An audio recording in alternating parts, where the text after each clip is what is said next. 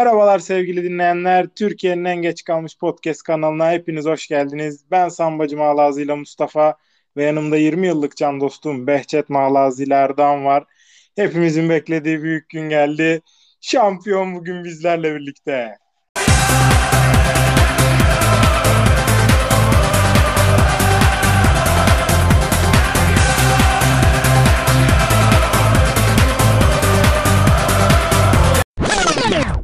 Son haftalarda adını sıkça duyduğunuz Fantezi oğlu Berda bizlerle. Hoş geldin Berda'cığım. Nasılsın? İyi misin? İyiyim Mustafa, sen nasılsın? Ben de iyiyim, çok sağ ol. Valla bekliyoruz, kaç haftadır bize bir söz verdin. Şampiyon olunca çıkacağım programa diye. Sözünde tuttun. Biz aman aman desteklemiyorduk seni aslında ama bayağı alnının akıyla geldim buraya. Nasıl geçti senin için sezon? Yani başlarda bazı arkadaşların mobbingine biraz maruz kalarak başladım sezona. Talihsiz sakatlıklarla, health and safety protokollerle yüzleştik. Ama sonrasında güzel bir ivme yakaladım. Yani genel olarak beklentimin çok daha üzerinde geçti benim için de açıkçası sezon. Yani eğlenceli, güzel bir sezon oldu diyebilirim. Evet Berda, öncelikle kutlarım seni. Bize verdiğin sözü de tutabildiğin için de ayrıca bir gururlusundur. 4 senedir playoff potasındaydın zaten. Sonunda bunu başarmış oldun. Gerçekten helali hoş olsun şampiyonluğun. Yani dediğin gibi Mustafa'nın, biz ne kadar seni desteklemesek de, çünkü yani bize 5. 6. programda gelebilirim belki deyip programa sonra şampiyon olup geleceğim deyip bizi konuksuz bıraktığın gün sana antipatik yaklaşmıştık. Gruptaki 14 kişi de rakibini destekliyordu senin. Seni tanımayanlar için birkaç sorum olacak sana Berda. Basketbolla çok ilgilisin. Yani çocukluğundan beri de basketbol senin hep hayatında olmuş. Bir önceki konuğumuz Emir El Demir gibi sen de bu konuda bayağı bir iddialısın. Bize biraz basketbol senin hayatında ne ifade ediyor? Neler yaptın? Onlardan bahseder misin? Yani şöyle söyleyeyim. Yani 5. sınıfta basketbol oynamaya başladım. 2005 yılından beri aktif olarak basketbolun içerisindeyim. Yani bu süreçte 2005'ten yaklaşık basketbolun beni kötü bir şekilde bırakmasına kadar olan 2012 yılına kadar hani gerçekten gönül vererek oynadım. Hatta bu süreçte hani ciddi anlamda ilerleyen yıllardaki hani mesleğimin bu olabileceğine inanıyordum. Yani bitimi benim için biraz hayal kırıklığı oldu. Ya bu süreçte keşke basketbolcu olsaydım dediğim çok olmuştur. Yani hala gün içerisinde bazen hani sıkıntılı anlarımda kendime telkin ettiğim bir cümle genel olarak. Mümkün olduğunca takip etmeye çalışıyorum. Fantezide zaten çok içerisindeyiz. Namı diğer Fantezi oğlu olarak adımın hakkını vermeye çalışıyorum özellikle şu son günlerde. Şampiyonlukla da iyice perçinlemiş olduk. Ya hepimiz aslında ligde senin kadar iddialıyız. Her sezon başlarken herkes belli bir iddia ortaya koyuyor yeneceğine, işte şampiyon olacağına dair. Ama sen de her sezon oynadığın süreçteki kaptanlığından ötürü liderlik vasfının da daha yüksek olmasına kaynaklı çok daha iddialı. Hani böyle sanırım birkaç maçında çıkıp ben size 40 atarım deyip attığın için herhalde hep böyle bir iddia arkasını doldurma gibi lafların var. Bu sene de bunu perçinlemiş oldun, evet, dediğin gibi. Onun için tekrar seni kutlarız. Yani genel olarak rekabet seven bir yapım olduğu doğru. Bu tarz şeylerde hani her zaman iddialı olmayı tercih ediyorum. Mümkün olduğunca ardını doldurabileceğim şekilde. Yani arkasını doldurmuş olmanın verdiği hani mutluluk gerçekten tarif edilemez yani. Hani o şampiyonluktan sonra, o ligde maç kazandıktan sonra ekranınıza gelen kazandığınız yazısında şampiyonluk ve 1 numara görmek gerçekten ciddi anlamda hani gözyaşım pıt ediyordu. Duygusal anlar yaşadığımı söyleyebilirim yani. Ya geçen hafta dinleyenler de fark etmiştir. Emir 3 sezondur sonuncu olmasına rağmen hala yüzüğü takmış olmanın verdiği özgüvenle ileri geri konuşabiliyor. Sen artık şampiyon olduğun için ve yüzük sahibi olduğun için en az bir 6 ay 7 ay biz draftları tekrar yapana kadar bütün arkadaş grubu olarak Berda Ceyhan'ın özgüveni cezasına çarptırıldığımızı söyleyebilir misin peki? Yani rahatsızlık vereceğim doğrudur. Bundan ciddi anlamda emin olabilirsiniz yani hepiniz. Bu süreçte yani ciddi anlamda benden çekeceğiniz var. Yani özellikle bundan sonraki sezonda, ilerleyen sezonlarda hani bir takım sesi fazla çıkan, kendini bilmez bir takım ligdeki arkadaşlarımızın sıkıntılı bir süreç bekliyor. Yani kanka öncelikle hani oynadığın zamandan beri böyle bir hırsın, iddianın olması çok güzel. Ben seviyorum bu Mamba mentality diyebileceğimiz şeyi. Peki sen şunu düşünüyor musun? Bir Dynasty'ye dönüştürüp seneye de 2. şampiyonluğu alırım iddian var mı? Yoksa bir sene biraz kafamı dinlerim, çok kasmam fanteziyi mi diyorsun? Yani bir dynasty oluşturmam ligin geleceği açısından çok sağlıklı olmaz öncelikle muhtemelen. Hani diğer arkadaşlarımın çok keyifli bir oyun sezonu geçireceğini düşünmüyorum eğer böyle bir süreç olursa. Yani bakalım, göreceğiz. Yani yine büyük ihtimalle playoff'ta olacağımı düşünüyorum. Bu geçen 4 sezonun ardından değerlendirdiğimizde yani düşününce ilk sezon finalim var. İkinci sezon 6. bitirdim. Üçüncü sezon Covid gölgesiyle yarıda kaldı. Onda da playoff potasındaydım. Bu sezonda şampiyonluğumuzla perçinledik süreci. Yani bir sonraki sezonla eğer tekrar şampiyon olursam ciddi anlamda hani sıkıntı çıkabilir lig içerisinde diye düşünüyorum. Bakalım. Arkadaşların oyundan aldığı keyif biraz azalabilir. Vallahi biz de birkaç programdır senden bahsediyoruz, işte bölüm yaptık falan. Dinleyenlerimizden geliyor sorular. Fantezi oğlu ne zaman çıkacak? Bayağı bir merak da uyandırdın. Şimdi de güzel özetledin aslında kendini. Teşekkür ederiz. Abi yavaştan ısınma muhabbetimize gireceğiz. Biliyorsunuz NBA'de playoff'lar geldi çattı. 3-4 maç sonra playoff tablosu belli olacak ve bence güzel serilere sahne olacak bu sezon. Size ben şöyle bir soru sormak istiyorum bu hafta. Sizde en çok iz bırakan ya da unutamadığınız NBA playoff serisini sormak istiyorum size. Hani bu final olabilir. Daha çok böyle finaller akılda kaldığı için ama yine ilk turlarda yaşanan sürpriz comeback'ler olabilir. Size böyle bir soru yöneltmek istiyorum. Erdoğan'cığım sen ne diyorsun? Var mıdır böyle unutamadığın bir playoff serisi aklında? Abi şöyle, ben Berda'nın bahsettiği o 2012'ye kadar olanki süreçte ben basketbolla oynamadığımdan da ötürü, yani yeteneğim de olmadığından çok böyle aman aman ilgili değildim. İlk defa gerçekten böyle gece dörtlerde kalkıp takip ettiğim 2011 final serisi vardı. Dallas Miami serisi. Orada herkesin işte Dwayne Wade, Chris Bosh ve LeBron Big Three'sinin Dallas'ı süpüreceğini düşünüyordu.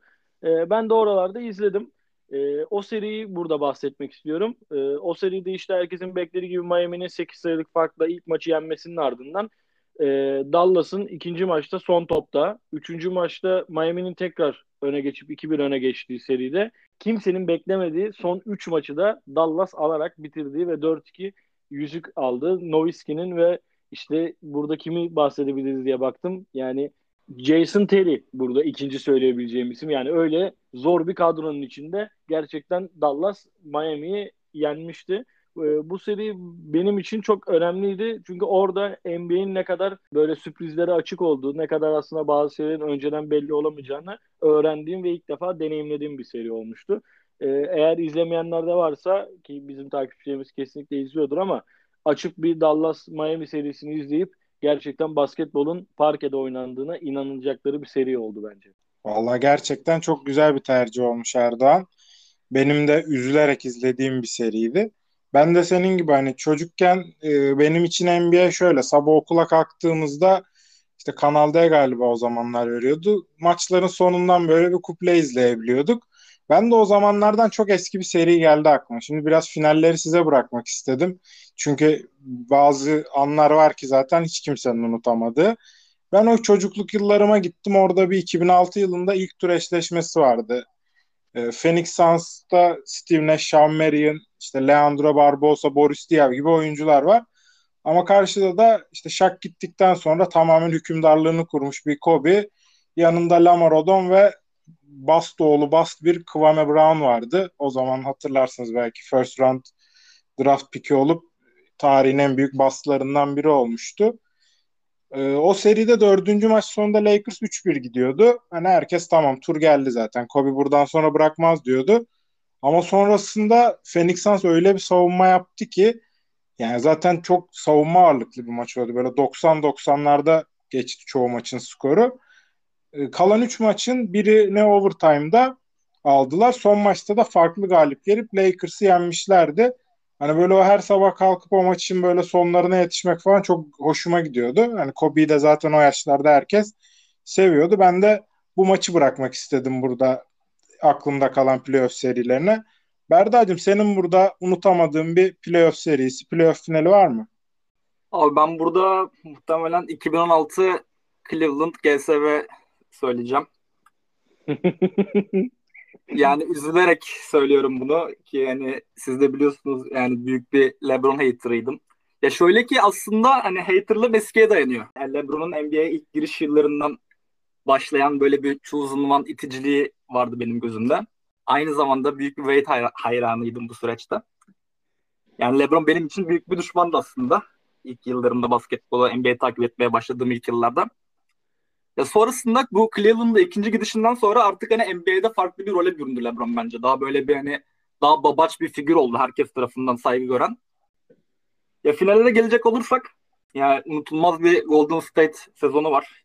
73-9'luk unutulmaz bir Golden State sezonunun ardından yani inanılmaz bir finaldi bence bu Golden State Cleveland finali.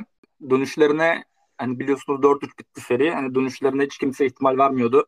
Yani takip ederken maçları özellikle hani ilk maçlardan zaten sonra artık hani heyecansız bir final olacağını düşünerek daha hevesli izlemeye başladık maçları.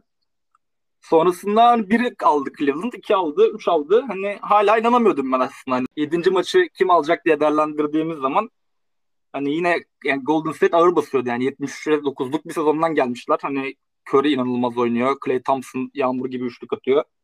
Ya, takımı birleştiren bir Draymond Green var takımda aynı zamanda. Hani cidden hani çok güçlü bir kadroydu. Ama gerçekten hani o 7. maçta Kyrie Irving'in sağ kornerden attığı üçlük hani inanılmaz. Hani Mike Breen'in Blocked by James'ini zaten hani bilmeyen yoktur. Hani hala şu an kulağımda çınlıyor bunu söylerken. Yani cidden etkileyici bir seri oldu takip etmesi. Hani LeBron'un bu başarıyı elde etmesi beni bir çıt üzmüş olsa da hani uzun yıllar, ilerleyen yıllarda LeBron'un bu GOAT'lık tartışmaları bundan yaklaşık bir 10 sene, 15 sene sonra hani iyice gündeme geldiği zaman da ortaya koyabileceği çok ciddi bir argüman olacak 2006 yılı. Hani unutulmayacak bir seri olarak, unutulmayacak bir final olarak tarihe geçecektir muhtemelen. Ya ben de hani bu maçı aklı selimken yaşamış olmayı gerçekten çok sevmiştim. Hani her gece kalıp o eşleşmede ne olacak demeyi, işte LeBron'un 6. maçta 41 sayı atıp 7. maça götürmesi çok güzel zamanlardı gerçekten. İkinize de teşekkür ediyorum bu aklınızda kalan playoff serilerini bizimle paylaştığınız için. Şimdi ufaktan bir gündeme giriş yapacağız. Birkaç önemli madde vardı bu hafta. Biraz onu konuşalım sizinle isterseniz. Russell Westbrook biliyorsunuz dün gece yaşayan efsane oldu. Yürüyen triple double oldu gerçekten. Oscar Robertson'ın 181 maçta triple double yapma rekorunu kırdı ve bunu 100 maç daha erken yaparak kırdı. Bu da gerçekten önemli bir anekdot. Atlanta karşısında 28 sayı, 13 rebound, 21 asistle yaptı bunu. Hani galip gelemediler ama bence Westbrook en mutlu gecesini yaşamıştır. Ben zaten son 2-3 haftadır yaptığı asist sayıları falan beni şok ediyor gerçekten. Hani 2K oynayanlar bilir. 2K'da full zorlasan, pick and roll oynasan anca böyle 20 sayılarda asist yapabilirsin. İzlemesi çok keyifli. Zaten tarihin en iyi point guard'ı mı gibi bir muhabbetler de türemeye başladı oldukça fazla. Ben size burada şöyle bir şey sormak istiyorum. Bir NBA GM olduğunuzu düşünün ve hani şampiyonluk kazanmak için getirildiniz. Russell Westbrook'u takımınızda ister miydiniz? Ne diyorsun Erdoğan? İster miydin Westbrook gibi bir oyuncuyu? Abi şöyle aslında ben bir ay önce falan bir Houston-Washington eşleşmesini izlemiştim. İşte John Wall'da bende olduğu için biraz keyif alabilmek için o maçı izleyeyim demiştim. İşte Revenge Game diye. Orada mesela işte John Wall'un Russell Westbrook'un üzerinden attığı bir sayıdan sonra işte beni savunamıyorsun, benden kısasın, işte küçüksün gibi bir ithamı olmuştu ona. Orada mesela oralarda tam o sekanslarda Russell Westbrook'un bir loser olduğunu hissetmiştim. Ama onun sebebi aslında Washington'ın ne kadar kötü bir takım olduğuydu. Şu an Westbrook'un takımı getirdiği nokta play-in potasına da soktuğu için ben şu an Westbrook'un liderlik vasfının da olduğunu ve bu liderlik vasfıyla da takımda 25 asist, 20 asist yapabilecek bir seviyede, yani o çöplerle 20 asist yapmak zaten inanılmaz bir başarı. Ben bu sezonun ardından ve Westbrook'un en sonki açıklamasıyla işte Oscar Robertson ve Will Chamberlain'in adının yanına adımı yazmak için uzun yıllardır çabalıyorum diye bir açıklaması oldu. O da aslında Westbrook'un bizim sandığımız kadar antipatik, bizim sandığımız kadar işte egoist bir adam olmadığını gösterdi bana. Bu yüzden ben yani GM olsam şu an Westbrook'u alabilmek için bayağı bir parçayı elimden veririm. Çünkü gerçekten onun da böyle bir başarıya aç hali varmış. Ben o yüzden Westbrook'u alırım diyorum. Yani Westbrook'un içindeki biraz gençlik ateşi söndükçe onun da oyunu LeBron gibi olgunlaşıyor gibi geliyor bana da. Hani ilerleyen yaşlarında daha farklı rollerde daha farklı başarılar sağlıyorken de görebiliriz. Acayip bir yetenek. Berda sen ne düşünüyorsun Westbrook hakkında? Sevdiğin bir oyuncu mu? Ya oyuncu olarak gerçekten çok sevdiğim bir oyuncu Westbrook. Hani cidden hani topu parçalayacak gibi oynuyor olması, o takıma kattığı hustle ruhu hani cidden etkiliyor beni. Ama Kaan Kural'ın şöyle bir yorumu var bu konudan, çok katıldığım bir yorum. Yani takımların içinde bulunduğu takımın tabanını yükseltip tavanını düşürüyor bence Westbrook. Takımın yani yapabileceklerini belli bir seviyede tutuyor. Ha, bu benim çok katıldığım bir hani önerme. Ya, onun dışında hani ilk sene de takımımdaydı Westbrook. Öğrencimdi kendisi. Hani gayet de verim aldım. Hani ciddi anlamda 3 tane stadı hani fantezi statını size getiriyor. Sayı, asist ve rebound olarak. Hani bayağı artıları oluyor açıkçası bu yönden. GM olsam takımımı alır mıyım diye değerlendirdiğimde muhtemelen almam. Hani şampiyonluğu hedeflemeyen bir takıma sahipsem değerlendiririm ama hani şampiyonluk hedefliyorsam ki bir fantezi oğlu olarak hani ilk hedefim her zaman şampiyonluk oluyor tarz oyunlarda. O sebeple tercih etmem gibi duruyor. Ama oyuncu olarak çok takip etmesini, izlemesini sevdiğim bir oyuncu. Teşekkür ediyorum ikinize de cevaplarınız için. Yani biz de DFS ile birlikte bir Russell Westbrook'un sahibi olmak nasıl onu deneyimledik. Gerçekten bayağı tatmin edici şeyler yapıyor ama dediğin gibi takımın gittiği seviyeyi çok belirleyen bir oyuncu. Yani takımın bütün gidişatını belirliyor tek oyuncu. O benim de çok tercihim olmayacağı için istemezdim şampiyonluk için Westbrook takımımda. İkinci konumuz da bir diğer mini goatlardan olan Carmelo Anthony. O da Atlanta karşısında bulduğu sayılarla NBA tarihinin en skorer 10. oyuncusu oldu. Yani bu sezon neredeyse her maç oynadı ilerleyen yaşına rağmen. Ve şu an top 150'de oyunculara baktığımızda ligimizin hala önemli değerlerinden biri. Siz Carmelo hakkında ne düşünüyorsunuz? Hani şu an büründüğü yeni rol, bu sezon fantazide kattıkları. Ya açıkçası bana hani bir oyuncuların belli bir seviyeden sonra o düştüklerini hissettikleri anlar oluyor NBA'de. Hani gözlemleyebiliyoruz bunu. Hani geri adım atmaları gerekiyor. Carmelo bu sürece çok direndi ilk başlarda. Hani takımsız kaldı bir süre. Hani çırpındı. Sahalara girip kenarlardan şut fake'leri attı maçın içerisinde. Ya bu süreci tekrar hani geri çevirebilmesi, hani şu an tekrardan hani takım içerisinde hani ciddi anlamda önemli bir role sahip olabilmesi Carmelo adına bence sevindirici bir hani gerçek değerlendirdiğimiz zaman. Ya bu sebeple açıkçası başarılı olmasını da istiyorum ben. Hani bizim jenerasyonumuz, hani siz de iyi bilirsiniz, bu 2003 draftının hani 2003 draftını takip eden bir jenerasyon olarak büyüdük biz. Carmelo'nun hepimizin üzerinde önemli etkileri olmuştur oyuncu olarak. Hani herkesin bir sevgisi vardır, sempatisi vardır Carmelo'ya. Yani umarım daha da iyi olurlar. Yani bu sezon Dame Time'ın performansının düşüklüğü Portland'ın nerelere gidebileceğini kısıtlayacaktır muhtemelen ama yani Carmelo'nun başarılı olup yani ufak bir şampiyonluk görmesini açıkçası ben isterdim. Abi öte yandan bu hafta 2 tane şok sakatlık haberiyle çalkalandı NBA. Bir tanesi bu sezon bütün kariyer high'larını yaşayan Jaylen Brown. Dün açıklanan bilgiye göre sol elinde bir bağ yırtığıyla sezonu kapattı. Yani Boston Play'inde oynayacak. İşleri oldukça zorlaştı bence. Hatta oradaki hedef takımlarında ağına girdiler gibi düşünüyorum ben. Sen ne diyorsun Erdoğan?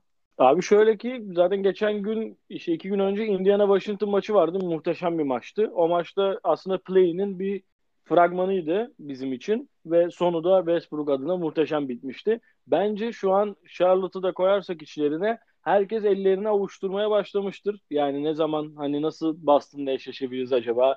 İşte yensek mi yatsak mı gibi. Şu an Charlotte'la eşleşiyor gibi duruyorlar. LaMelo Ball'un da dönüşüyle beraber Boston bence %100 elenecek. Jaylen Brown'suz bir Boston. Ben hiçbir şekilde ne Charlotte'a, ne Washington'a, ne Indiana'ya, kısmen belki Indiana ile kafa kafaya oynayabilirler ama yani 2 maçta kesinlikle ben yenileceklerini düşünüyorum. Yani orada bence de Kemba Walker'ın biraz performans belirleyici olacak ama güç kaybettikleri aşikar bence de. Bir yandan da Zion Williamson sakatlandı. Gerçi Pelikanlar bir süredir artık play'in kovalamayı bıraktılar gibi bir tablo çiziyorlar. Şu anda zaten işleri artık imkansıza yakın. Ama hani umarız ki Zion Williamson'ı ileride etkileyecek bir sakatlık olmaz bu parmağındaki kırık. Gündemimiz bu şekildeydi. Şimdi biraz daha şampiyonumuzu dinlemek istiyoruz. Bu zorlu, meşakkatli yolda neler çekmiş en başından itibaren. Draft gününden son final eşleşmesine kadar pek çok merak ettiklerimiz var. Erdoğan'cığım söz sende. Bize bir şampiyonun detaylı anatomisini çıkar bakalım. Evet, gelelim hazin sona. uzun bir maraton, uzun bir lig oldu bizim için. Covid gölgesinde geçse de herkesin bir hafta şampiyon olacağına inandığı, bir hafta sonuncu olacağına inandığı garip bir lig geçirdik. Bu yolda dönenler oldu, mum gibi sönenler oldu. Berdacığım, bu mum kim? Yani öncelikle Egemen'in adını vermeden edemem bu süreçte. Yani adını kesinlikle almamız gerekiyor bu proseste Egemen'in. Yani kendisi takımımı yerden yere vurdu. Hani yeterli bilgi seviyesinde olmadan bir takım açıklamalarda, beyanlarda bulundu. Ben de böylelikle bir takım çatlak sesleri susturmuş olduk bu şampiyonlukla. Evet, gerçekten çoğu insana ağzının payını verdin diyebiliriz burada. Ben ligin başına dönmek istiyorum. Draft gecesine dönmek istiyorum. Sen 14. turdan draftta başladın. Burada en başta Bam Adebayo'yu seçtin. Sonra da 19. sıradan da Donovan Mitchell'ı seçtin. Bu ikisinden nasıl verim aldın? Hatta Dimitri seni son 2 ayda falan bayağı bir hani potada tuttu. İşte çok zorlu rakiplere karşı Dimitri'nin sırtına binip gittiğinde oldu. Sen ne düşünüyorsun? Adebayo'dan açıkçası hani beklediğimin altında mıydım desem yalan olur. Üstünde miydim desem de yalan olur muhtemelen. Adebayo'dan beklediğimi aldım diyebilirim. Özetlediğim zaman durumu. Gerçekten çok stabil bir performans sergiledi. Hani ne bir 40 sayı attı, ne bir hani 20 rebound aldı ama hani genel olarak hep bir belli seviyenin üzerindeydi. Oyuncu olarak takip etmesi de çok keyifli bir oyuncu olduğu için seçtim birinci sıradan aynı zamanda. Adebayo keyifliydi yani, üzmedi hiçbir şekilde. Onun dışında Mitchell'ı değerlendirirsem, Donovan Mitchell sayı dışında çok bir şey yapmadı bu sezon açıkçası. Hani etkileyici bir oyuncu o da. Hani o da takip etmesi keyifli bir oyuncu. Ama açıkçası hani draft öncesinde sorsanız Donovan Mitchell mı piklersin diye muhtemelen hayır derdim. Yani hiçbirinize daha önceden hani yaptığımız tartışmalarda, konuşmalarda hani Donovan Mitchell adını vermemişimdir muhtemelen. Ben de draft anında gelişti biraz süreçler. Ama genel olarak baktığım zaman şampiyonluğumun önemli mihenk taşlarından biri. Hani takımımın sayı yükünün büyük çoğunluğunu Donovan Mitchell sağladı büyük sezonun genelinde. Bunlar, bu ikisi dışında ben listeyi biraz genişletmek istiyorum Erdoğan aslında. Hani 2 oyuncu daha ekleyebilirim bu listeye. Hani ilk 4 pikim hani gerçekten üzmedi.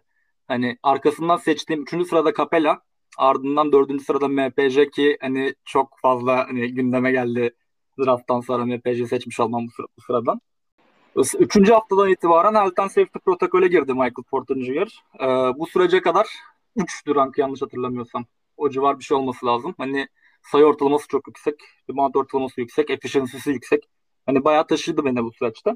Ardından out'lar başladı. Ardından tekrar döndü ve hani eksponansiyel bir ivmeyle ilerledi bu süreçten sonra genel olarak. Hani sezon bittiği zaman baktığımız zaman yaklaşık sezonun 2 aylık bir kısmını kaçırdı. Buna rağmen rankı yanlış hatırlamıyorsam 30'lardaydı en son baktığımda. Öyle hatırlıyorum.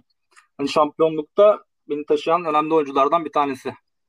Ben de şimdi incelerken abi draftına dediğin gibi yani Capella ve Michael Porter Jr.'dan gerçekten güzel verim aldım. Özellikle Capella'dan çok böyle hani en başlarda özellikle ilk 2 hafta çok rahat protokol yedikten sonra sen bir trade masalarına oturmuştun Capella önderliğinden. Hatta bana Markel Fultz'u istemiştin benden. Sanki versen verecek gibiydin. Onun zaten bir hafta sonrası Michael Fultz hakkı rahmetine kavuştu. Ben burada asıl senin reachlemediğin yani hatta sana yukarıdan kalan ve senin takımının bütün çehresini değiştiren eşek lakaplı Draymond Green. Yani Draymond Green'i 83. sıradan draft ettin. Senin takımında da 6. sıra oluyor bu. Draymond Green neydi, ne oldu, ne yaptı, ne kadar uçurdu seni? Ya açıkçası Draymond Green drafttan önce benim listemde yoktu. Hani aklımın ucunda dahi yoktu Draymond Green piklemek. Ama anlamsız bir şekilde draft pozisyonunun çok daha altında bir sıradan seçti. Hani sezon başında yine o da aynı şekilde Michael Porter Jr. gibi takımımızı yarı yolda bıraktı bir süre. Yeterli desteği sağlayamadık. Yine out'lar. Zaten geçen sezondan kalan bir sakatlığı vardı. Onu atlattı ilk sezonun ilk başlarında yaklaşık 1-2 ay kadar. Hani bu süreçte takımımızın hani yani girmediği pozisyon kalmadı. Yani maskaradan maskara olduk. Hani ligin dibini sıyırdım bu süreçte. Bir yaklaşık 2-3 haftalık süreçte. Ardından yani gösterdiği hani yüksek performans ki Draymond Green yani verdiği katkı olarak değerlendirdiğim zaman ama ciddi anlamda hani çok önemli katkılar verdi. Yani top çalma, blok kategorilerinde yani çok taşıdı beni. Asiste özellikle. Bu Adebayo'nun asist ortalamasında yaklaşık bir 5.8 olması lazım. Adebayo ile ikisi C pozisyonundan asisti almamı sağladılar benim genel olarak bütün sezonda. Yani takımda olmasından ciddi anlamda sezon içerisinde çok mutlu oldum. Hani tatmin etti, takımımla özdeşleştirdim. O yine bir hani hasıl yapısı, hırçın yapısı Draymond Green'in bu sezon içerisinde takımımın, ligdeki diğer arkadaşlarımın gözünde düştüğü pozisyondan çıkmam adına önemli bir rolü olduğunu düşünüyorum. Onun ardından da abi 110. sıradan da herkesin beklediği işte böyle alsam mı almasam mı diye ikileme düştüğü DeMarcus Cousins'ı aldın. Orada senin de belli ümitlerin vardı. İkimiz de konuşmuştuk hatta. Ben de eski sahibi olduğum için ben de heyecanlıydım. Ama beklediğimizi alamadık. Sen de alamadın. Zaten sonra dropladın adamı. 8. sıradan itibaren sanki sen drafttan çıkmışsın, yerine kuzenin girmiş gibi insanlar eklemişsin. Çok gariptir. Yani Josh Richardson, Kevin Huerter, Carmelo Anthony, Kendrick Nunn, bol bol Alex Caruso. Aslında 7 kişi draft etmişsin. Öyle görüyorum. Bunun sana katkısı şu oldu galiba. Yerden adam çekebildin. Yani bir takım insanlarla kolay vedalaşabildin. Çünkü hiçbir şey yapmadılar sende. Özellikle 3 haftalık depresyon sürecinde de bırakmak kolay oldu. Burada ben senden bir iki tane şey duymak istiyorum. Yerden şunu aldım ve inanılmaz verim aldım dediğin birkaç isimden bahseder misin? Ya şöyle ki bizim ligimiz 16 takımlı bir lig zaten, hani kalabalık bir lig. Bu sebeple belli bir yerden sonra draftta alınan oyuncular hani çok kalıcı oyuncular olmayabiliyor zaten. Şimdi bu sebeple yaklaşık mesela 9. sıradan sonra daha rahat pikledim. Hani biraz böyle lotori tarzı piklemeye çalıştım. Potansiyelli oyunculara yönelmeye çalıştım. Bol bol falan da mesela bunlardan biri mesela. Hani hiç süre almadı baktığın zaman sezon içerisinde ama bunu hedeflemiştim aslında. Zaten çokça değişti genel olarak takımın çehresi. Sezonun ilerleyen kısmında bu sakatlıklar olsun, bu Covid'ler olsun. Çektiğim oyuncuları değerlendirirsek bir önceki programda Türkiye'ye mal olmuş arkadaşım diyebilirim artık kendisine. Emir El Demir'in saldığı Jason Terry'den bahsetmek istiyorum burada. Yaklaşık sezon ortası salmıştı yanlış hatırlamıyorsam. Hani ben de gördüğüm gibi zaten değerlendirdim ki bu süreçte Houston'da da çok fazla değişiklik oldu. Çok çalkantılı bir sezon yaşadılar oyuncu portföyü açısından. Hani oradan Jason Terry'e şans verdim. Ondan sonraki süreçte dakikaları çok fazla arttı. Hani bayağı ciddi anlamda takımda yani önemli rollere büründü sezonu bitirirken Houston. Özellikle yine daha efficient bir oyuncuydu. Hani öyle söyleyeyim. Yani çok fazla uçurmuyor da gidip hani 30-40 sayı attığını yine göremezsin. Zaten hani çöpten alınan bir oyuncunun böyle sayılar yapması çok sağlıklı değil ama yaptığı top çalmalar, reboundlar, rebound katkısı. Yani Jason Terry'in istatistiklerine baktığımızda 12.5 sayı, 5.5 rebound, 4.7 asist, 1.8 top çalma gibi bir sezon ortalaması var. Hani ciddi anlamda hani 1.8 top çalma hani çok katkı sağladı takımıma yani. Genel olarak bir de şöyle bir şey var. Takıma kurarken hedeflediğim şeylerden biri benim zaten takımın stil ortalamasının 1 olmasıydı. 1'in üzerinde olmasıydı. 1.8'lik bir katkı yaşan Tate'den ciddi anlamda hani çok güzel katkı sağladı. Buradan da yine Türkiye'ye mal olmuş ünlü arkadaşım Emir'e teşekkür ediyorum saldığı için. Ben de sezon başında Emir gibi Robert Williams'a dayanamamıştım. Time Lord'a namı diğer. Salmak durumunda kalmıştım. Sen de çok doğru bir hamleyle çekmiştin Robert Williams'ı ve sonra ilk 5'e yerleşti. Bayağı kariyer sıçraması yaptı. Onun nasıl oldu sana katkısı? Yani Robert Williams benim de açıkçası hani potansiyel gördüğüm oyunculardan bir tanesiydi. Time Lord diye geziniyorduk draftlardan önce arkadaşlarla. Ya zaten hani efficiency olarak zaman bazında yani 20 dakikalarda hani çok güzel statlar yapıyordu Robert Williams. Çok ciddi anlamda katkısı oldu takıma. Özellikle blok, field goal alanlarında, rebound alanında. Yani ciddi anlamda büyük katkıları oldu Robert Williams'ın. Ardından Robert Williams'ı Derek White'a kırdırıp yeni bir guard rotasyonunu güçlendirmek istedim. Hani Derek White'ın ciddi anlamda önemli bir katkısı oldu takıma. Buradan takas sonucu Robert Williams'ı benden başka bilen diğer arkadaşımız Seko'ya da selamlarımızı yollayalım. O da yazık elinde cenaze buldu yani. O da Derek White'ı bekledi sonra Times ortada işte aynı şey oldu. Yine çöpte adam bekletmiş oldu. Ben sana şunu soracağım Berda. Şimdi bu sezon şampiyon olduğunu öyle ya da böyle bir şekilde ipi göğüsledin. Seneye de bizim oyunun kuralları gereği güzel de bir ödül kazandın. Son 4 sıradan $100 bir para alacaksın. Para ödülünü kazandın. Bunun tabii sana bir getirisi olduğu gibi götürüsü de olacak. Seneye 16. sıradan draft edeceksin. 16. sıradan draft etmeye, gerçi 14'ten seçip şampiyon oldun ama 16'dan seçmeye hazır mısın? Ne olacak? Neler bekliyorsun? Erdoğan'cığım biz buralara alıştık biliyorsun. Artık hani son sıralardan seçmek benim hani üzerime yapışan bir şey oldu. Ondan önceki sezon 12. seçtim. Bu sezon 14. seçtim. Önümüzdeki sezonda 16'dan seçeceğim. Yani yine kafamda var bir şeyler. Özellikle bu son haftaki Westbrook performansı kafamda bir takım planlar oluşturmama sebep oldu açıkçası. Fantezi olarak çok önceden karar vermek istemiyorum bu süreçte. O zamanın durumunu değerlendirip ona göre yine düzgün, sağlıklı pik yapabileceğimi düşünüyorum. Ki bu sezon 16. sıra LeBron James kaldı, yani sürpriz şeyler de olabiliyor. O yüzden senin gözün açık olacaktır, ondan eminiz.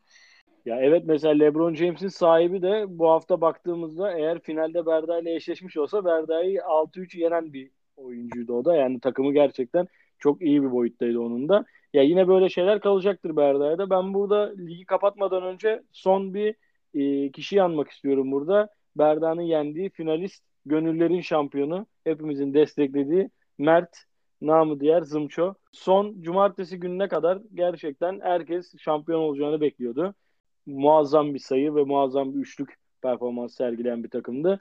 FGS'de çok yüksek başladı haftaya. Ya Berda, sana şunu sormak istiyorum. Zımço'yla yaşadığın bu eşleşmede cuma gününe kadar gördüğün kabuslar ve cuma gününden cumartesi sabahına uyandığın o keyifli anı, duygularını bizimle paylaşır mısın? Ya öncelikle Mert'i tebrik ediyorum. Ciddi anlamda hani güzel bir eşleşme oldu. Çok heyecanlıydı benim için zaten şampiyonluk final haftası. Evet, kaliteli bir eşleşme olduğunu düşünüyorum. Hani Mert'in de takımı zaten hani inanılmaz bir takımdı baktığımız zaman. Hani sayı potansiyeli, üçlük potansiyeli ciddi anlamda inanılmaz. Hani size şöyle özetleyeyim durumu. Perşembe günü uyandığımda hani Mert'in sayısı 550 küsürdür yanlış hatırlamıyorsam. 550 civarı bir sayısı vardı Perşembe günü. Yaklaşık önümüzde 24 maçlık daha bir süreç varken bu sayıları yakalamıştı yani. Yani çok volümlü atıyor oyuncuları. O yönden hani zaten kazanma ihtimalim de yoktu. Bütün haftayı da sayı ve üçlükte önde götürdü. Açıkçası beklemiyordum. Cumartesi gününe kadar, cumartesi sabahına uyanana kadar yine şampiyon olacağımdan şüpheliydim. Hatta pazar günü yaptığımız görüşmelerde de değerlendirdiğimizde durumu hala hani siz oldun artık diye yorumlar yapıyordunuz. Ben hala hani kafamda soru işaretleri vardı. Hani çünkü ciddi anlamda çok potansiyelli bir takım Mert'in takımı. Ciddi anlamda keyifli bir eşleşmeydi diyebilirim. Buradan da Zımço'yu tekrar tebrik ediyorum. Gerçekten hani keyifli bir rakipti benim için. Berda'cığım, teşekkür ederiz bu serüveni bizimle paylaştığın için. Vallahi tekrar dinlemesi güzeldi. Güzel bir şampiyonluk hikayesi olmuş gerçekten. Şimdi herkesin beklediği o malum bölüme geliyoruz. Bu bölümü yaşayan bütün konuklarımız Fantezi ol da bir bölüme girsin görelim diye bana mesaj attılar bu bölüm öncesi. Herkes merakla neler yapacağını bekliyor. Ya sorularda da mümkün olduğunca hakkaniyetli davranmaya çalıştım. Bakalım, kendini hazır hissediyor musun senin adına bahşedilmiş bu bölüm için? Vallahi üzerimde ciddi bir sorumluluk hissediyorum şu anda. Kendi adımızın altını doldurabilecek miyiz bakalım. Yani NBA bilgime güveniyorum genel olarak. Umarım yani çok kastırmamışsındır diye bekliyorum sorularını. O zaman ilk sorumuzu gönderiyorum hazırsan. Gönder gelsin. Stephen Curry nerede doğmuştur? A. Oakland, B. Akron, C. Davidson. Davidson okulu diye hatırlıyorum. Oakland zaten oynadığı yer. Bu LeBron'la olan eşleşmelerinden hatırladığım kadarıyla Akron diye biliyorum bunu. Del Curry'nin o süreçte Cleveland'da oynadığını tahmin ediyorum. Bu sebeple Akron diyeceğim. Doğru cevap. Evet, kendisi LeBron'un hemşerisi oluyor. Hatta 4 yıl arayla olsa bile aynı hastanede doğmuştur. Öyle de bir fact var. Two kids from Akron. Umarız ki bir araya gelirler. İkinci sorumuza geçiyoruz. NBA'de oy birliğiyle MVP seçilen ilk oyuncu kimdir? A. LeBron James, B. Stephen Curry, C. Michael Jordan. Burada bir trick question olduğunu düşünüyorum bunun Mustafa öncelikle. Hani yetenek bazında değerlendirdiğimizde hepsi NBA'nin en yetenekli oyuncularından zaten gelmiş geçmiş. Burada biraz Curry'nin bir genel olarak underappreciated bir durumu var gibi geliyor bana bu süreçlerde. İlk soruda da Curry'e nazire yaptın. Ondan bu soruda da yapmazsın gibi düşüneceğimi düşünüp sorduğunu düşünüyorum. O yüzden Curry diyeceğim. Kardeşim, hakkını veriyorsun bu quizin. Valla bütün büyük oyunu bozdun şu an. Tam olarak bunu düşünerek sormuştum soruyu. 2016'da Stephen Curry, az önce de bahsettiğin senin, Golden State'in NBA rekoru kırarak 73 galibiyet aldığı sezon oy birliğiyle MVP seçilen ilk oyuncu olmuş. Muazzam bir başarı ama gerçekten o sezon taraflı tarafsız herkesin takdirini kazanmıştı. Üçüncü sorumuza geçiyoruz. NBA'de aynı sezonda hem Sixth Man of the Year hem de Most Improved Player ödülünü alan tek oyuncu kimdir? A. Lou Williams, B. Jason Terry, C. Daryl Armstrong. Ya burada çok fazla Lou Williams'a kayıyorum aslında ama Jason Terry'de yüksek bir hani bu Most Improved Player alacak kadar fark eden bir performans yaptı mı diye düşünüyorum. Lou Williams diyeceğim ben ya. Daryl Armstrong'u komple ignore ettim hikayede ama Lou Williams diyorum ben. Bu kez biz tuzağa düşürdük. Lou Williams 3 kere Sixth Man of the Year seçiliyor. Ama Daryl Armstrong 1998-99'da Orlando Magic forması giydiğinde hem Sixth Man of the Year hem de Most Improved Player seçilmiş. Bu soruyu ne yazık ki doğru bilemedin. Ben aslında bu soruyu sorarken şey de düşündüm. Hani bu sene sanki biraz Jordan Clarkson da buna bir göz kırptı bir dönem. Hem Sixth Man of the Year hem Most Improved Player. Ama Most Improved Player muhtemelen Julius Randle'a gidecek. O yüzden Jordan Clarkson'ın Sixth Man olmasını istiyorum ben de. 4. sorumuza geçiyoruz. Bu senenin bomba takımı Brooklyn geçmişte hangi kötü rekorun sahibidir? A. Bir maçta yapılan en az asist. B. Bir maçta kullanılan en az şut. C. Bir maçta çekilen en az rebound. Bu Nets'i duyduğum zaman, Nets'in kötü rekorunu duyduğum zaman aklıma ilk gelen zaman süreci bu büyük üçlü kurdukları zaman oldu. Ray Allen'lı, Paul Pierce'lı, Kevin Garnett'li takım. Bu sebeple hani birbirlerine çok fazla pas verdiklerini tahmin etmeyerek asist diyeceğim. Valla takımı doğru bildin. 2014 sezonunda bu en düşük rekoru yapıyorlar. Ama asist değil, rebound'tı. Oklahoma'ya karşı maçta sadece 17 rebound çekmişler. Bu 17 rebound'un 5'ini Paul Pierce, 4'ünü de Shawn Livingston çekmiş zaten. Böyle bir kötü rekorun sahibi oldular. Şimdi son sorumuza geliyoruz. Son soru önemli. Eğer bu soruyu bilirsen geçen haftaki konuğumuz Emir'le aynı sayıda doğru cevap yapmış olacaksın. O yüzden kritik bir soru. Hazırsan geliyor. Gönder. Houdini of the Hardwood lakabı hangi NBA oyuncusuna aittir? A. John Havlicek, B. Bob Cousy, C. Larry Bird. Güzel soru. Fantezi oğlu adını doldurabilmem adına benim için kritik bir soru olduğunu farkındayım. John Havlicek değildir diye düşünüyorum ya. Bob Cousy diyeceğim ben.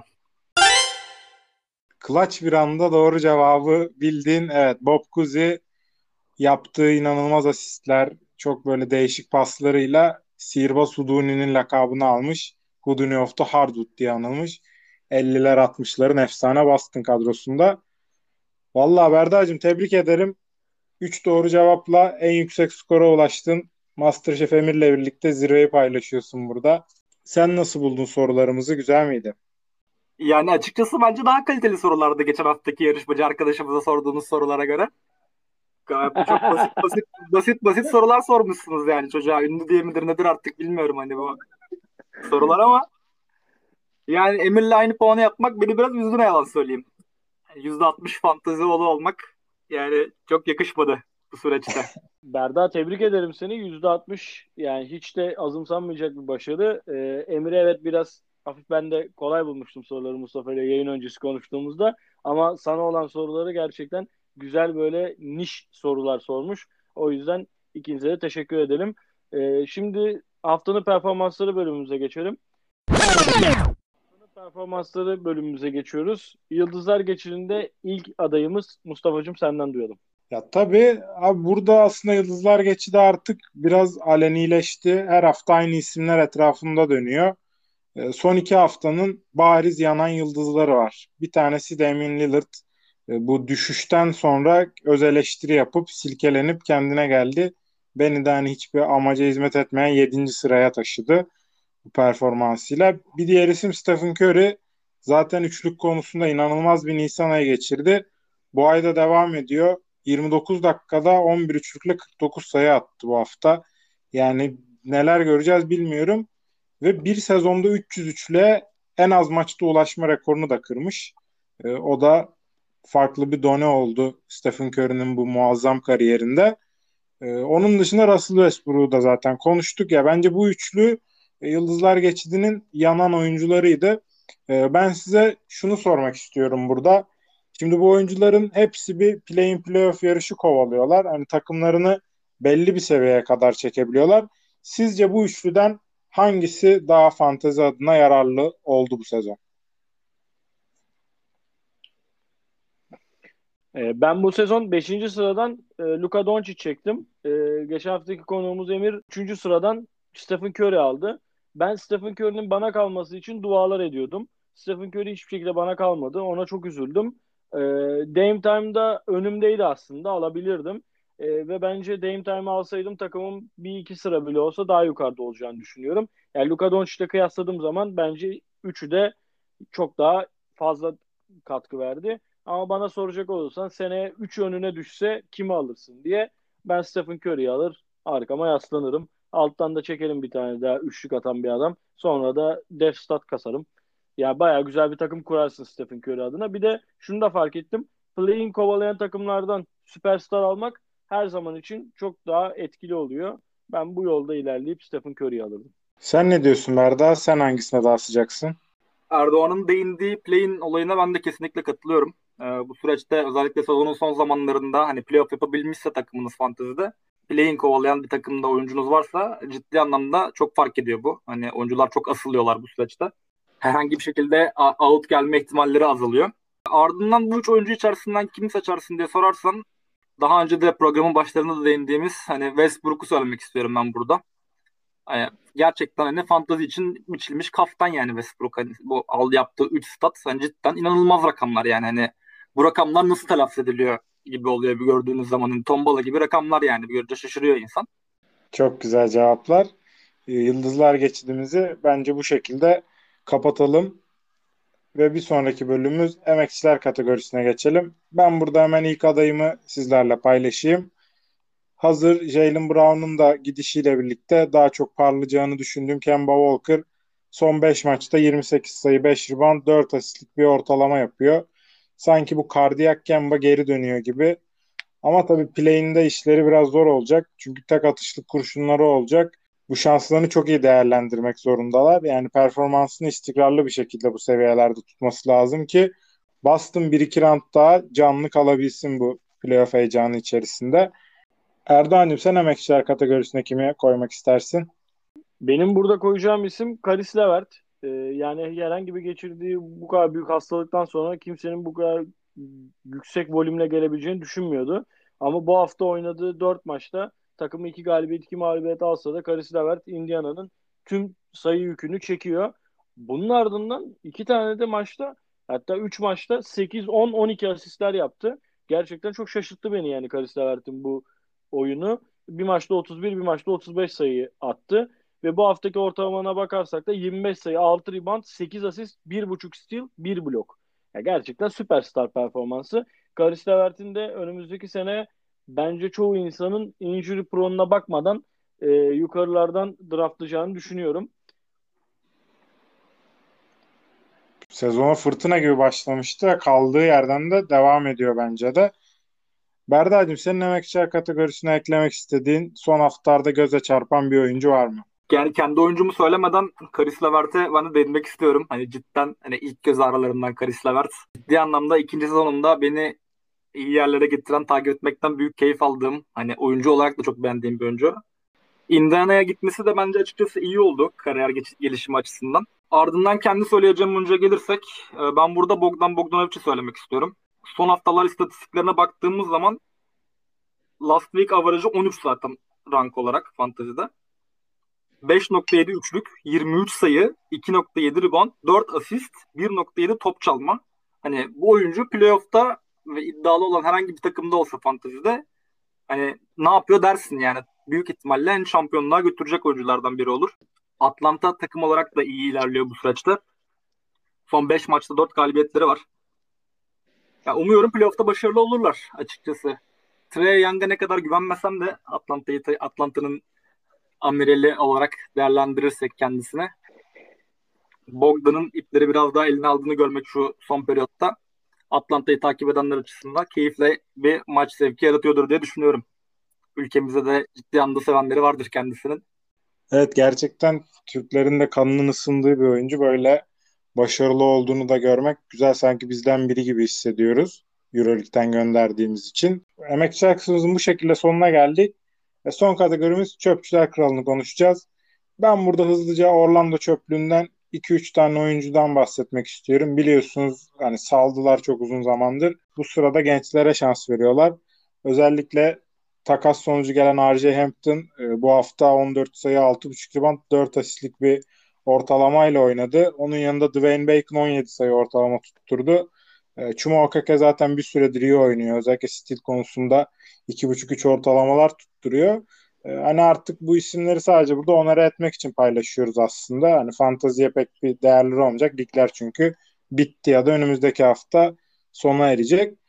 Sizin burada eklemek istediğiniz isimler var mı? Hani şu oyuncuyu da almadık bütün sene ama bu hafta iyi oynadı dediğiniz biri var mı? Ya ben burada şöyle girmek istiyorum.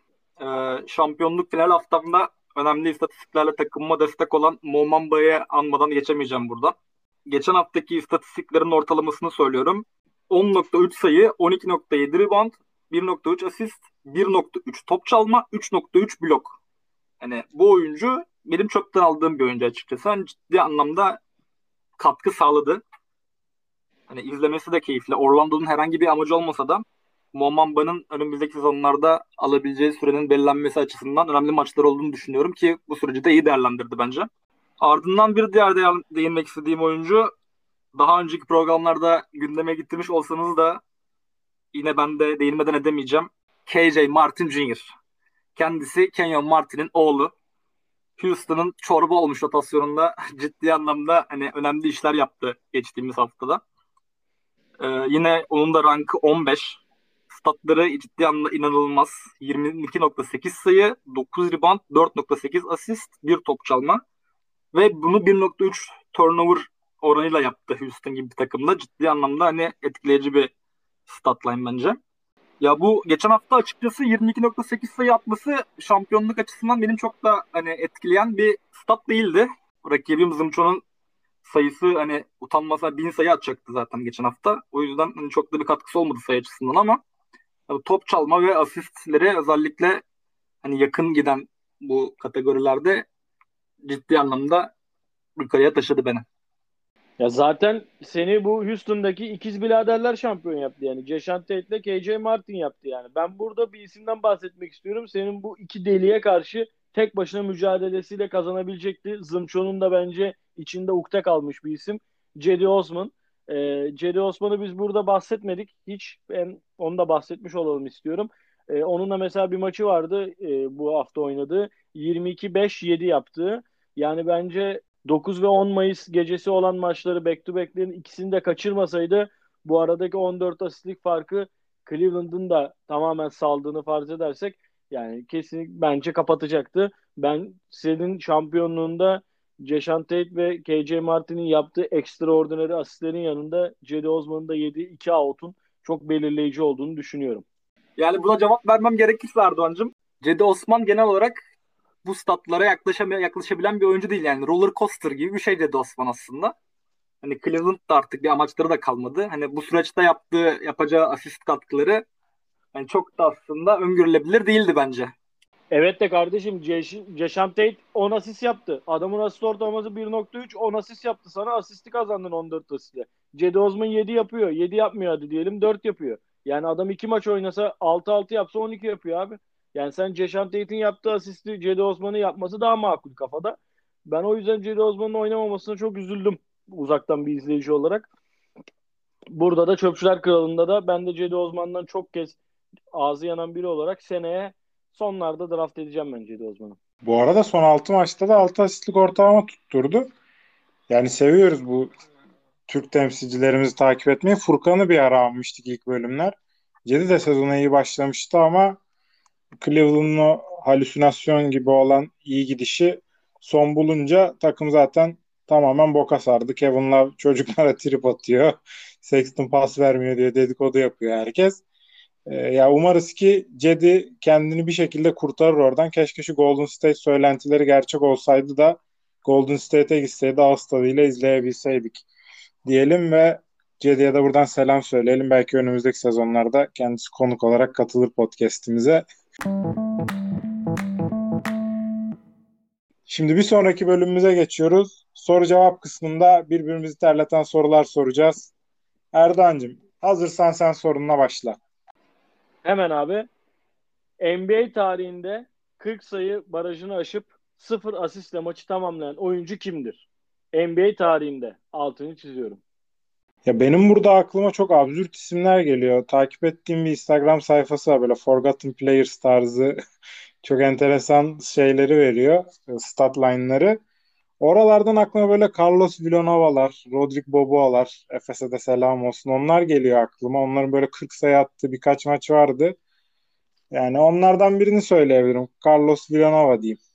Ne yazık ki doğru cevap değil. Berda'cığım, senin cevabını duyalım. Ya bence burada çok saçma bir isim duyacağız ama hani benim kafamda bir şeyler canlanıyor gibi ama emin olamıyorum. Yani bu yakın bir gelecekte oldu bu arada. Ya geçen sezon olmuştu ya da bu sezonlardaydı ama. Abi ben bu soruyu hazırlarken bu arada Eric Gordon düşünmüştüm. Yani sadece sayı atıyor diye yani. Hani kimseye topu vermez diye. Oradan yürüyebilirsiniz bence. Doğru cevap değil tabii de. Ben sıkıyorum tamamen. Rodney Hood diyeceğim. Seninki de doğru değil ama güzel fikirler yürüttünüz. Mancınık tercihlerinde bulundunuz. Ama benim burada söyleyeceğim isim hepimizi şaşırtacak. Dün gece yaşandı bu istatistik. Jordan Clarkson. Ve Berda ile olan eşleşmede Zımço'nun takımında olan Jordan Clarkson 41 sayı atıp 5 üçlük atıp 0 asistle maçı tamamladı. Bu da Berda'nın şampiyonluğunun aslında ne kadar yazı Turan'ın havada dönmesi gibi bir şey olduğunu da buradan belirtmek için aslında bu soruyu sordum. Jordan Clarkson'ın 0 asist yapmasına hiçbirimiz inanmayız. Aynı seride Jason Terry 10 asist yapıyor, Jordan Clarkson 0 asist yapıyor. Neyse canım, şampiyon olan olmuş. Erdoğan'cığım, tuzak sorular soruyorsun. Öncelikle hani buradaki amacını sorgulatıyorsun bana biraz. Ama açıkçası şaşırdım Clarkson olmasına. Beklemiyordum. Yani benim eşleşmemde olmuş olması da enteresan. Hani hiç gözüme çarpmamış, sayıya zerre bakmadığım için hiç dikkat etmemiştim açıkçası. Hani zaten şampiyon olduktan sonra kim ne yapmış o an hani çok da umurunuzda olmuyor. Umarım bir gün sizin de başınıza gelir. Aynı yorumları sizden de dinleriz. Şimdiden başladığı yüzü olan olmayan muhabbetleri bakalım seneye bayağı bir uğraşacağız biz halk olarak. Şimdi ben sorumu soruyorum. NBA tarihinin toplamda en çok turnover yapan oyuncusu kimdir? Vallahi abi, NBA tarihinde en çok turnover yapması için bir kere uzun bir NBA tarihi olması lazım. Yani kariyerinin çok uzun olması gerekiyor. Ya ben burada direkt aklıma guardları getirdim açıkçası. Hani John Stockton geldi aklıma. Onun da anlamsız bir asist turnover ratio'sunun düzgünlüğü kalmış aklımda. Yani güzel bir fikir yürüttün.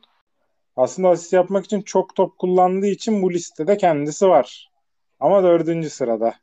Ondan daha çok turnover yapan 3 tane oyuncu var.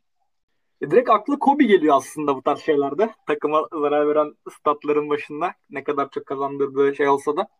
Bunu da güzel yakaladın. Kobe de listede 5. sırada. Yavaş yavaş yukarıya doğru açıyorsun. Erdoğan, orada senin izlediğin düşünce tarzı doğruydu aslında. Uzun yıllar oynamış olması turnover sayısının artmasında önemli bir kriter gibi görünüyor listeye göre. Ben buna istinaden sallıyorum abi. Rajon Rondo diyorum. Ne yazık ki Rajon Rondo değil. Çünkü onun da muhtemelen kariyeri sakatlıklarla bölündüğü için sezon olarak bakınca çok sezondur var ligimizde ama sayı bazında düşük kalıyor. Burada geriye doğru açıyorum abi. 3. sıra Fofofo Moses Malone. 2. sırada The Mailman Carmelo var ve zirve Kral LeBron James'inmiş. Hadi ya. Aklıma da gelmişti var ya, bak söyleyecektim. Benim ucuna geldi de dedim herhalde değildir yani. Hatta zirveyi bu sezon alıyor abi. 4586 turnover var kariyerinde toplam. Yani listedeki arayı da bayağı bir açacak gibi 3-4 sene daha oynarsa diyelim. Bu şekilde soru cevap kısmımızın sonuna geldik. Bir sonraki bölümümüz serbest atışta playoff tablosu oluşurken son hafta neler oldu, bunları konuşacağız. LeBron James demişken hafta başında şok bir gelişme gerçeği yüzümüze vurdu. LeBron döndükten sonraki ikinci maçında Toronto'ya yenildiğinde Portland ve Dallas'ın altına düşerek play-in oynama ihtimalini oldukça yükseltti. Ve buradaki muhtemel rakibi de Golden State olacak gibi görünüyor. Yani bu maç bir yandan büyük bir hype yarattı aslında. Hani play-in turnuvasında böyle iki büyük takımın, LeBron ve Curry gibi mazisi olan iki oyuncunun oynayacak olması, ki bu play-in turnuvasının da NBA izlenmelerini %25 arttırdığı söyleniyor. Çok çılgın şeyler olacak gibi. Ya burada Berda, ben özellikle sana şunu sormak istiyorum. Sen bir Draymond Green sevdalısı olarak yani ne düşünüyorsun? Hani iki takımın da sağlıklı olduğu bir head to head'te kim alacak bunu? Sonuçta tek maç üzerinden oynanacak. Ya açıkçası çok GSV'nin şanslı olduğunu düşünmüyorum ben. Yani Lakers kolayca geçecektir Anthony Davis ve LeBron'un oynadığı bir senaryoda. Golden State de gerçi sürprizlere açık. Hani Curry'nin çıkıp yine bir 50-60 sayı attığı bir senaryoda yani Golden State Warriors'ı da görebiliriz playoff potasında. Ki bu da Lakers için çok büyük bir hüsran olacaktır sezon içerisinde. Hani LeBron'un kariyerinde yine bir takım sorgulamalara sebebiyet verebilir. Erdoğan'cığım, senden de ilk sorunun cevabını alırken bir şey daha eklemek istiyorum. Hani seni de biliyorum, benim gibi LeBron hayranısın. Geçtiğimiz hafta seninle de konuştuk. LeBron hani bu ağrıları var vesaire. Kendisi de çok karamsardı. Yani %100'üme bir daha asla dönemeyeceğim gibi hiç beklemediğimiz demeçler verdi. Sence bu play-in maçını kim kazanır? Ya ben de duyduğumda açıkçası çok böyle tedirgin oldum yani. Sanki yani böyle gençliğimizde bitiyor, biz de yaşlanmışız gibi hissettim LeBron'un bu açıklamasından sonra. Burada biraz gerçekçi olmak istedim. Realist olarak açtım, fikstüre baktım abi. Şimdi burada Golden State'in 3 maçı kaldı. Ve aralarında 2 galibiyet fark var. Yani Golden State'in 7. olma ihtimali çok düşük. Çünkü Lakers'ın 4 maçı var. Bunlardan biri Houston'la. Yani Houston'u yendikleri takdirde yerlerini garantileyecekler gibi duruyor. Ben Lakers GSV eşleşmesinin hepimizi titreteceğini düşünüyorum. Yani maçın overtime'a kesin gideceğini düşünüyorum. Öyle söyleyeyim yani. LeBron'un dönemese bile AD'nin dönmesiyle Lakers'ın GSV'yi tokatlayacağını düşünüyorum. GSV'nin de alttan gelen Memphis San Antonio galibini tokatlayarak ikisinin birden playoff'larda yer bulacağına inanıyorum. Ola ki LeBron kaybetti. Yani LeBron'un parkede olup kaybettiği senaryoda LeBron playoff'un dışında kalması, yani çok böyle Mayıs ayında şarap içmeye başlarsa Kasım'a kadar bilmiyorum, kafa olarak şey olabilir, GM olabilir gibi geliyor bana. O da biraz tedirgin ediyor beni. Yani umalım ki Lakers yensin GSV'yi. Çünkü Lakers eğer GSV'ye yenilirse bence aşağıda Memphis, San Antonio galibi onları yenebilir. Ya ben de buna katılıyorum. Hani bunu burada kaybetmek Lakers'e LeBron için inanılmaz bir psikolojik baskı yaratacaktır ikinci maçta. Ki oradan da yenen büyük bir iştahla geleceği için sıkıntılı anlar yaşayabilirler diye düşünüyorum. Bir yandan da playoff kısmına bakmak istiyorum Batı'daki. Orada da Luka Doncic'in yükselen oyunuyla Dallas'ın kendini playoff potasına soktuğunu görüyoruz. Buradaki eşleşme ihtimallerinde de muhtemel MVP yok için Denver ile eşleşebilirler ilk turda Dallas. Ya ben burada inanılmaz bir eşleşme görüyorum arkadaşlar. Game 7 kokuyor bence bu seri. Bana öyle geliyor. Siz ne düşünüyorsunuz? Yani bu Bubble'ın comeback kralı Denver bu sefer favori giriyor bu seriye. Ama Murray'den yoksunlar. Sizce ne olur bu eşleşme ilk turda? Ya şöyle abi, bence Denver Jamal Murray'nin yoksunluğunda çok büyük sıkıntı çekecekler. Yani Campazzo'nun hani iyi bir Avrupa'dan gelen iyi bir oyuncu olduğu bir gerçek ama yani playoff'larda ne yapabileceği de biraz kısıtlı geliyor bana. Yani upside'ı sınırlı. O yüzden bu Denver'ı anca işte Jokic ve MPJ sırtlayacak ki MPJ'nin de yani 22 yaşında playoff tecrübesinde az olduğunu düşünürsek biraz zorlayacak. Bir de burada çok iştahlı bir Doncic geliyor. Yani Doncic'in bu sezon Dallas'la yaşadığı çalkantılar çok fazlaydı. Yani takım içinde takım olmaya çalışmada çok büyük problemler çektiler. Umalım ki şu Kristaps Porzingis'i sağlıklı bir şekilde yok için başına verebilirler ve 7. maça uzar. Ben burada Denver'ın gafil avlanabileceğine inanıyorum. Ya gönlüm de onu istiyor yani gerçekten. Ama burada bir de küçük bir şuna da, sürprize de ihtimal vermek istiyorum. Dallas'la Portland şu an aynı sayıda galibiyetleri var. Eğer orada bir ufak oynama olursa Dallas Clippers'la eşleşiyor. Ben bir Dallas koçu olsam Denver'ı mı istersin Clippers'ı mı desem ben Clippers'ı isterim abi.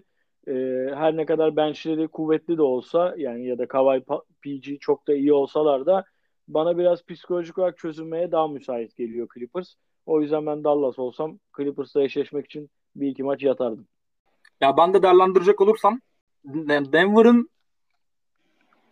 guard rotasyonundaki eksikliği, karar verici noktadaki oyuncu eksikliği ciddi anlamda problem yaratacak gibi geliyor bana bu eşleşmede. Ki Jamal Murray sakatlanmadan önce hani geçen sezonki playoff'da da değerlendirdiğimizde hani Murray'nin varlığında bile aldığı bir takım kararlar takımın playoff'taki galibiyet oranında negatif etkileri oldu diye düşünüyorum Jamal Murray varken bile. Yani Michael Porter Jr'ın performansı ne kadar etkili olabilecek diye düşündüğümde yani yine top yönlendirici bir rolü yok açıkçası Michael Porter Jr'ın. Daha çok bitirici rolü üstleniyor. Yine Jokic için eline bakıyor takımın ne kadar oyunun içerisine girip giremeyeceği bence. Bu sebeple açıkçası Nuggets'ın işini zor görüyorum Dallas karşısında ki gönlüm de yine Dallas'tan yana. Ya playoff'larda sürekli Jokic'e tepeden oyun kurdurup ya da kanattan Michael Porter'a topu verip skor üretemeyecekler bence de. Bir noktada tıkanacaklar yani. O playoff psikolojisi oyun planını etkileyecektir guardsızlıkta bu. Will Barton da yok sonuçta. Hani Will Barton olsa mesela bu eşleşmede kilit bir rolde olurdu. Şu an onun da yokluğu Denver'ı sekteye uğratacak bence de. Diyelim ve Doğu yakasına geçelim. Doğu'ya baktığımızda abi yaldır yaldır gelen bir Miami var. Altıncılığa taşıdılar kendilerini ve muhtemelen Milwaukee ile eşleşecekler. Hatta sezonun sondan bir önceki maçında birbirleriyle oynuyorlar. O da güzel bir test olacak. Playoff eşleşmesi eğer netleşirse. Siz ne diyorsunuz bu eşleşmeye? Geçtiğimiz yılın finalisti Miami ile artık bir şeyler yapmak için yanıp tutuşan Milwaukee eşleşmesi ne olur ilk turda? Yani Miami son zamanlarda performanslarını biraz arttırdılar. Jimmy Butler'ın da daha efektif oyunuyla biraz daha sorumluluk alıyor son maçlarda. Daha çekişmeli bir seri bekliyorum ben açıkçası geçen sezonun finaline göre. Ama Bucks'ın da bu sezon özellikle Jrue Holiday takasından sonra hani playoff'taki performansları nasıl olacak? Yani ciddi merak uyandırıyor bende. Yani normal sezon performanslarını değerlendirmek istemiyorum açıkçası. Hani çok gerçekçi gelmiyor bana playoff mücadelesindeki performansları için bir argüman olmak adına normal sezon performansları. Ki özellikle Bucks gibi kendini bu normal sezonla artık kanıtlamış. Yani tek amaçları playoff'ta daha yani şampiyonluk almak olan bir takım olduğu için artık. Bakalım göreceğiz. Güzel, keyifli bir eşleşme olacaktır muhtemelen. Özellikle hani Adebayo Antetokounmpo eşleşmesi olur gibi geliyor bana. Açıkçası gönlüm Miami'den yana. Umarım Miami kazanır. Ya Berda, gerçekten dediğin eşleşme çok keyifli olacak bence de. Defensive Player of the Year adaylarından Bam Adebayo Yannis'i kitlerse Jrue Holiday'in gerçek değerini o zaman göreceğiz. Yani bakalım playoff'ta ne kadar fark yaratabilecek. Milwaukee için de kilit bir şey olacak aslında bu. Yannis senaryosu bittiğinde neler yapabileceğini görecek takım. Bir yandan da aslında programın içerisinde de konuştuk. Doğu'daki play-in potasında Boston aslında eşleşilmek istenmeyen bir rakipti. Ta ki son haftaya kadar. Ben orada biraz hani Washington'la Indiana'nın temkinli olduğunu düşünüyorum. Gerçi Washington çok alttan geldiği için zaten hedefi olmamıştı muhtemelen. O play'ine bir şekilde girelim yeter demişlerdi ama Indiana hep bir temkinliydi. Boston'la oynamaktan çekiniyordu bence. Şu anda hani Charlotte orada gibi Boston'la ilk eşleşecek takım olarak. Ama Indiana ve Charlotte'ın fikstürleri çok zor. Washington'da hızını almış gidiyorken Boston'la o eşleşecek olabilir. Ne düşünüyorsunuz burada? Hani Boston'ın bir anda şeyi değişti mi rolü? Yoksa hala Brad Stevens'ın defans anlamında şapkadan tavşan çıkaracağını düşünüyor musunuz? Yani ben şu an elinde bulundurduğu kadroyu çok fazla efektif kullanabileceğini düşünemiyorum. Yani Tatum'un falan tamam playoff'larda hani tek başına maç aldığı olacaktır elbet ama yani play-in olduğu için bu herhangi bir konsantrasyon kaybında işte Kemba Walker'ın eline baktıkları zaman Kemba Walker'ın atacağı bir işte 13'te 2 tuğlalı bir maç geçirirse eğer play-in maçında ben Boston'ın çok büyük bir zayıf halka olduğunu düşünüyorum bu dörtlü içerisinde. Ben burada Charlotte'ın açık ara sürpriz yapacağına inanıyorum ve doğudaki bu play-in dörtlüsünün de playoff'a kalan iki kişinin işte Philadelphia ve Brooklyn'le eşleştikleri takdirde burada da zirve olarak gözüken, favori olarak gözüken iki takıma çok zor anlar yaşatacaklarını düşünüyorum. Bu sene ilk defa gerçekleşecek play-in'in bence playoff öncesi iştahı çok fazla artıracağını düşünüyorum. Takımlar çok daha hazır, çok daha iddialı bir şekilde gelecekler. Ben burada iki takım söylemem gerekirse Charlotte'la Washington'ın playoff vizesi kapacaklarını düşünüyorum. Ya şöyle söyleyeyim, eşleşmeleri değerlendirecek olursak ya Boston Charlotte eşleşmesi özellikle hani ciddi anlamda keyifli bir eşleşme olacaktır.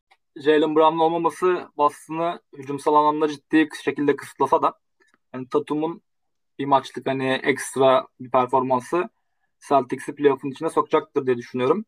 Onun dışında Hornets'ı diğer tarafından bakarsak onlar da çok eğlenceli bir takım. Hani bütün sezon izlenme açısından en çok keyif veren takımlardan bir tanesidir muhtemelen. Özellikle Lamelo'nun takım içerisindeki aktifliği sakatlıktan döndükten sonra yine performansını yakalamaya başladı. Hani açıkçası ben Hornets'ı playoff'ta görmek isterim. Bir keyifli bir eşleşme izletebilirler bize playoff'ta 7 maçlık bir seride. Celtics'in aslında hakkını yememek lazım. Ciddi anlamda kaliteli bir takımlar. Özellikle Brad Stevens çok saygıyı hak eden bir koç bence. Yani çok karışık bir malzemeden çok böyle uyum içerisinde bir takım yarattı bence. Ama Jaylen Brown ciddi anlamda onların şu an hücumsal tavanını kısıtlıyor bence. Problem yaratıyor gibi geliyor. Yani benim gönlüm açıkçası Hornets'tan yana. Umarım Hornets çıkar. Lamelo'yu da izlemek istiyorum. Pacers Wizards'a gelecek olursak özellikle son dönemde yani bir yılın sezonki performansı zaten yadsınamaz. Yani ciddi anlamda hani takımı çok yukarılara taşıdı.